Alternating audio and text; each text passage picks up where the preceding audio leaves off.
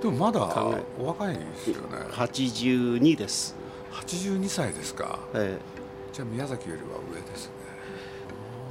ですから戦争の怖さも知ってますしね。爆撃受けて防空壕の中でああいよいよ死ぬんだなと。それが小学校1年でしたですね。じゃあ国民学校。そうです。国民学校1年生っていうこと。ですよね。ですから防空壕の中でいよいよ死ぬんだ。次の爆弾もう至近距離に落ちてますからね。蓋がバッと開いて防空壕の。それで青い閃光がさザッと刺してきてずしんって砂がザーッと降ってきて毛布かぶってああいよいよ死ぬんだな。あでも幸せなんだ。兄弟一緒に死ねるんだってそうそう思いましたね。そういう不思議なもんなん、ね、刹那にもなんとか自分の心を救いたいと思うんでしょうね。小学校1年で。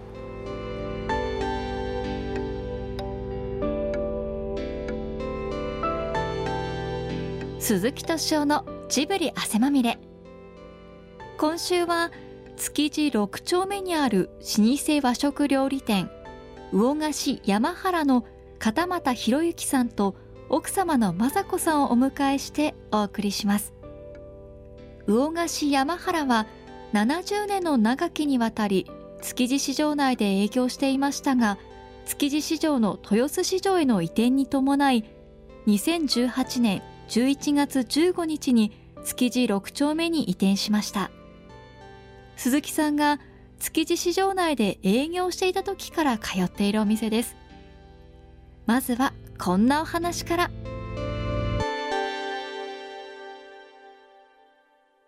終戦間際にはあの駿河湾の向こう側に出口のところにアメリカの艦隊が来ましてね。でそこで一斉にあの突端の清水めがけて打ち出したんですよ。あの艦砲射撃っていう、うん、一斉にあのでっかい砲弾が20キロも以上飛ぶらしいですね。ですから一斉に打ち出して清水が真っ赤になって焼けるのを浜にこう一番へこんだ田子の浦って言へこんだとこですからそこで見てましてね夜。それがじゃあ小学校の小学校1年でしたですね。一応疎開ってことだ疎開集団疎開が兄がいましてそれがかかる年だったのでじゃあ家族で引っ越そうということで。まあ疎開は疎開ですね。で真っ赤になって清水の町が焼けてるのを見てその兵隊さんも来なきゃ飛行機も1台来ないんですよ。それだけ撃たれてても。もうそんな余裕ないんでしょうね。でこれは大変だってあの田子の浦の人たちはいつ上陸してくるか分からないっていうんであの千本松があそこざーっと松があそこへ大切な漁網をずっと張りましてね。網を。網を。自分たちで防ぐしかないんですよ。兵隊さん来ないから。けなげなもんです。いついつの時代でも庶民っていうのはけなげなもんですそれでずっとこう大事な漁網を張りましてそれでそのこっちで竹槍を一生懸命、えー、小学校1年でしたからもう軍国少年でしたから竹槍こう作りましてね、はい、それで上陸してきたら目つぶって23分行ったら撃たれてたでしょうけど。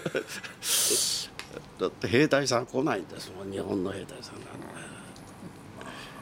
ところがその上陸はしてこなかったんですがねあのその航空母艦から一斉あの富士山めがけて飛行機が飛んできましてね、それでそこをその田子の浦の辺り来て爆弾を1個落とした後は機銃操作やるんですよ。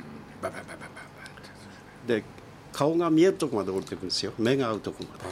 10メートルぐらいのとこまで降りてくる。っていうのはあの今飛行機のレースでこうなってこう、はいはいはい、ああいう飛行機ですからね。アクロバットみたいな。楽々なんですよ。10メートルぐらい降りて何しろ迎え撃たないから。と目が合うんですよね。パイロットで子供だろうと何だろうと構わず撃ち殺すんですよ。6人で小学校1年のが逃げてましてね。私4人は先の4人は笹やぶの中に飛び込んだんですかね。大きな大木の裏へよく覚えてるんですね後の2人を撃たれましてね死にましたですねその同級生。同級生。それで戦争が終わって、ええ。東京へ戻って。そしてえそうです。東京へ戻ってきて。まず横浜へ来てそれから東京へ戻ってきたんです。お寿司屋さんというのかそれをお父さんがやっいえいえ。全然関係なく。えー全然でもないんですが仲卸を親父がやってましてね骨継ぎだったんですがあの、まあ、仲卸を始めましてね。お寿司は自分でややりたかったんですか？いえいえ。奥さん笑ってますよ。なりたくもえなりたくもなかった？なかったんでしょうね。で、えー特になりたいわけでもなかったし、まあ。えー強いて言えばなりたいものがなかったということでしょうか。えー市場があそこの戦争が終わってすぐに建てた建物ですからもうあの築地の、えーいわゆる市場ですよね。えーあれが建てた時には終戦の直後でしたから昭和市場21年ですかじゃあ。にその頃ですね。そのぐらいですね。そうですで市場もそんなに動いてなかったんで今のうちにっていうんで一番いいとこへ市場の真ん中へ建てたんですね、ところが10年ぐらい経って市場が盛んになりましてね。あそこはもともと何だったんですか？あの築地は。そのえ今の何ていうんですかええ。市場が建つ前は？前はあそこえっ、とねもともとは市場はあの日本橋にあったあそうですよね。魚河岸って日本橋でした、で関東大震災で焼けてで移ってきたんですね、うーん。あそっか。そういうことなんですね、で戦争では焼けたんですか？あの辺はね焼けてないんですよ。焼けてないんですか？正露化があるせいだかあのアメリカ軍が爆弾を落とさなかっそういうことなんですね。たで戦争が終わって3日目に接収ししたそうです、えー東京あの当時の病院としては正露化っていうのはいい病院だったんですよ、いやまあ今でもねそれをちゃんと事前にちゃんと調査して米軍があの戦争始まる前にらしいですようんあの東京空襲する時になんだかあのこの周辺は爆弾落としませんというビラまいたっていうのをこの間聞きましてね、へええですから安心してお暮らしくださいとそんな余裕持って爆撃したんですね。ですからあの辺は正露化もそれから本願寺も残ってるんですね。本願寺もですよね、ええ。市場も焼けなかったんですね。で戦争が終わってい山原の建物を建ててあそれから10年ぐらい経って市場が盛んになってその真ん中じゃ邪魔になるって言われましてね。で仕方なく結構大きなあの2階建ての木造ですけどその建物を丸太を下にこう並べてその上に乗せてゴロゴロゴロゴロゴロゴロ引っ張ってきたんです。引き屋という職業があったんですね。建物を動かす。建物を動かしてゴロゴロ。ゴロゴロってのは材木なんですか？材木を。あ昔のうちっていうのはあの石の枠の上に乗ってるだけだったんですね、で今の建物よりも柱は多かったんですよ。ですからその丸太の上に乗せてゴロゴロゴロゴロ引っ張ってきてであのこの間まであったあのところへ移したんですね。でその裏にあの江戸湾から江戸城へ向かう広い堀割をがあったんです、作ったんでしょうね、江戸湾のところへ荷物が船で着いてもそこからお城へ運ぶのに大変だっていうんで、おそらくそういうことでしょう。それで堀割を作って船で運ぶってやつですそねの船で運ぶか、まあ、小さな船に乗り換える積み替えるのかそこのとかちょっと分かりませんけど、まあ、小さな船だからそのままずっと入ってきたんだ。とでそこの堀割の際までそのうちゴロゴロ引っ張ってきて追いやられてきたもんですから堀の方へ砂がこう流れ込みましてねで家が堀の方へこうだいぶ傾いてたんですよ。ちょっと傾いてたね。それであの階段登る時にね注意しなきゃいけなかった。ですから廊下なんかこんななってますからね。あの立川談志さんが見えた時俺廊下に出たらフラッとするから酔ったのかなと思ったらそうじゃねえんだよ。廊下がよれてんだよなってんなことをおっしゃってましてね、えーそれからお相撲さんのでっかい人が6人ぐらい見えた時一緒に階段上がろうとしたんですよ。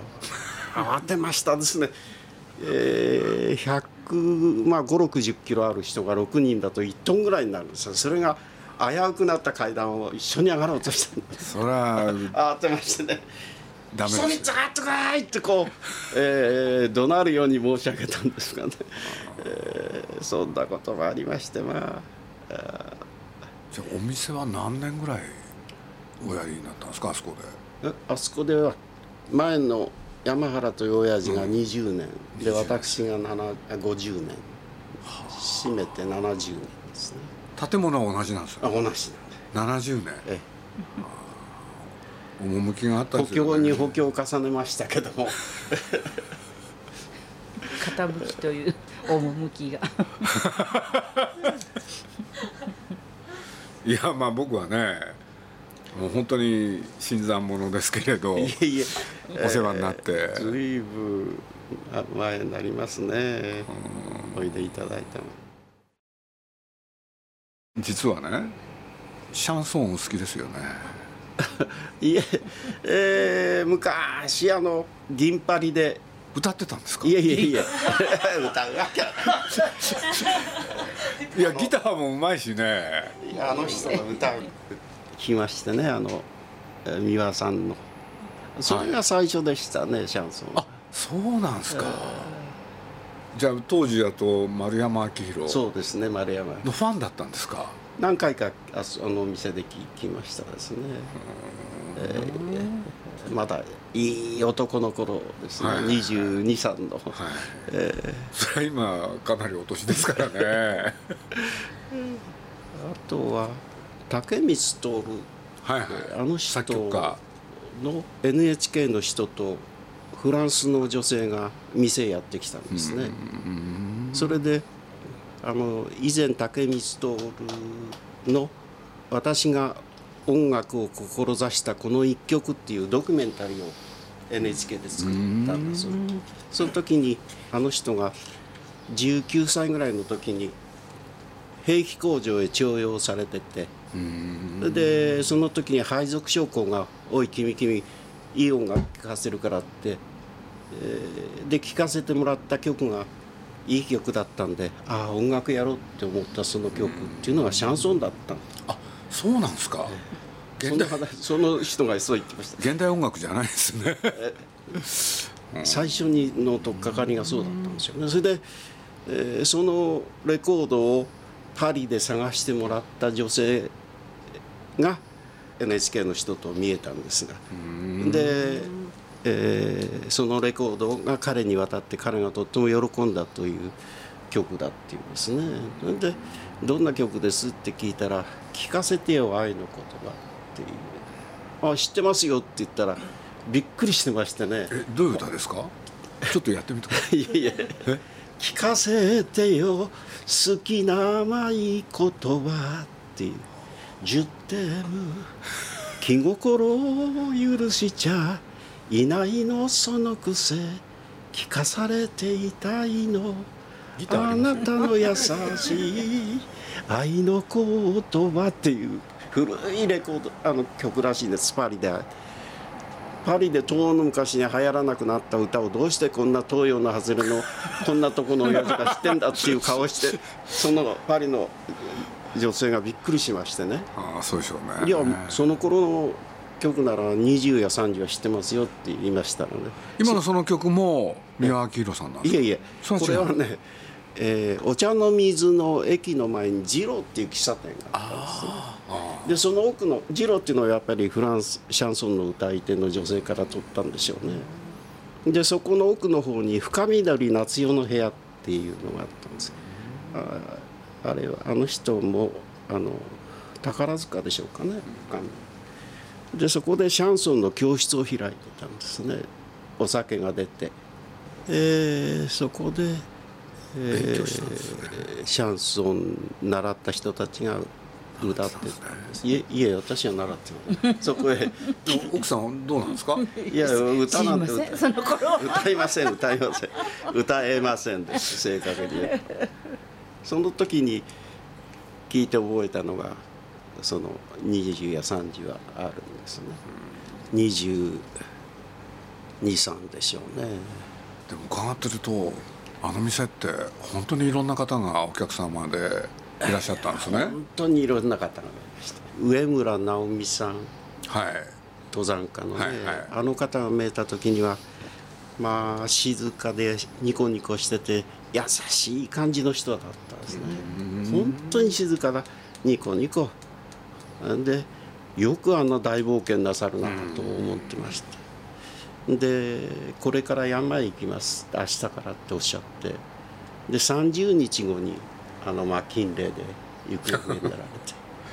ああ最後の日本の食事は私どこでなさったんだなと。うんなるほど。今思い出しますね。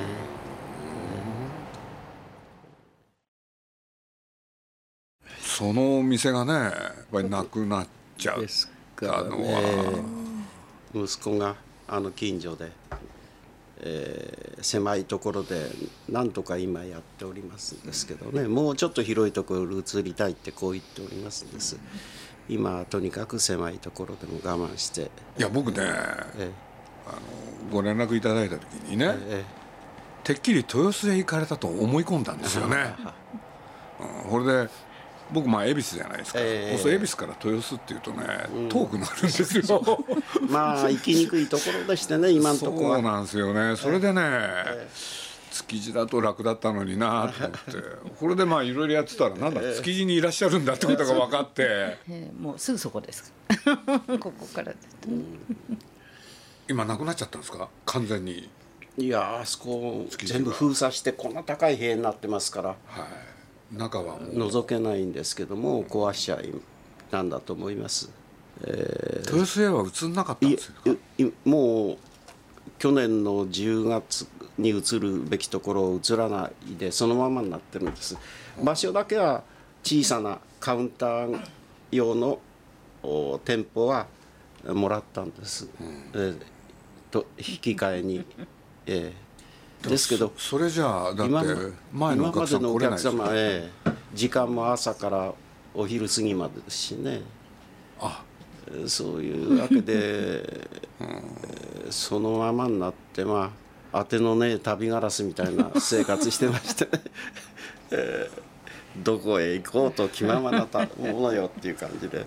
じゃあやっぱりあれなんですね。その築地から豊洲へっていう時に豊洲へ行ったら元のお店の？えそれはえできませんできないですよね。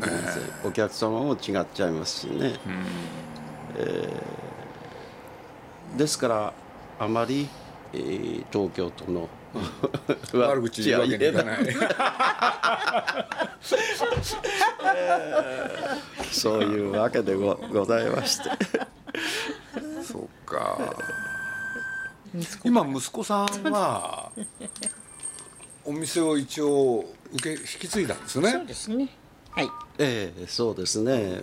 前のお客様に探してきていただこうと思ってそれからね。あんこの鍋なんかは頑張ってやるつもりでおりますので。まあ、お客様がの口伝えで広がっていってる、まあ、主人のねこの会話を通してつながっていた店でしたけどね。最近はもうああいう、まあ、ホームページとか作らないとお客様の目に触れないというね時代になっているのでね。そうかといって以前のお客様は本当にいいお客様が多かったので。そうですよね、はい、もういいよいい方が見えてその方のご紹介なんでね、悪い方が見えるはずがないぐらいに皆様本当に温かいお客様ばかりだったんですけど、まあ、その方たちに周知していただく方法が、そのホームページとかそういうの見ない世代じゃないですか。うよほどのあの会社の方のあのまあ上の方の方だったら、まあ、あの会社の方が開いてくださるとかはあるんですけれどもなかなかなのでねね本当にまあどうしたもんだろうかと。でまたあそこの店もああいう路地裏なんで通りがかって「あここに来たんですか」なんてね、うん、いうお客様も本当にあるんですよ。本当に偶然に探してくる なんて亡くなっちゃった夫をね思っていらっしゃる方がほとんどで。ですから本当にまあどうしたもんだろうかと思って。大変ですよね。そうですね。まあでもだから山原さんみたいなお店っていうのは他にもあったんですか？ないです。山原さんだけなんですね。そそれはちゃんと特別には考えてくれなかったんですね。考えてくれなかったですね。この間こんなことがありましてねあの、うん、仕事始めて32、3から5ぐらいの時よくあの仕事終わって、えー、夜11時過ぎにその堀割の窓をこう冬あの夏なんかそこ開けるとクーラーなかったんですけど涼しかったんですよ、堀割なんていうのは非常にいいもんでね、うん、都会にあってもあの涼しかった。そこを開けてあの、うん、川の方に向かって、えー、ああ一日終わったっていうんでカンツォーネをまあ歌ってらっしゃ歌ってた、はい、そうしましたらね。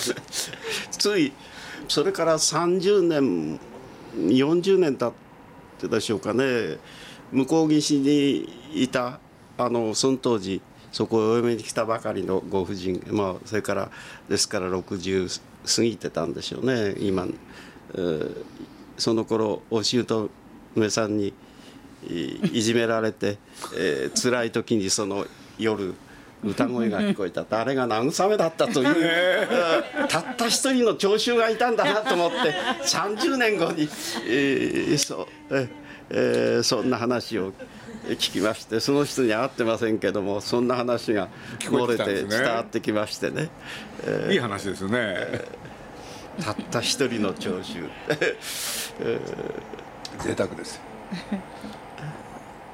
でも。新しいお店の場所っていうのがあそこは何て説明したらいいんですかね。そうですね、まあ、6丁目の信号。まあなんていうんですか。そばっていうところですかね、それしか。ないんですよね。ねなんか目印が。よそのお店のね名前出さなくちゃいけないんで。ね そっかそっか。そっちの宣伝はちょっとあのあれなんで、ね、まあですからねあの辺りでちょっと聞いていただければっていうところですかね。山原。はい。株式会社魚菓子山原で、えー、住所が築地6の21の2電話番号が03-3541-0050です。03-3541-0050です。地下鉄は築地駅ですね。交差点地下鉄は？築地駅です。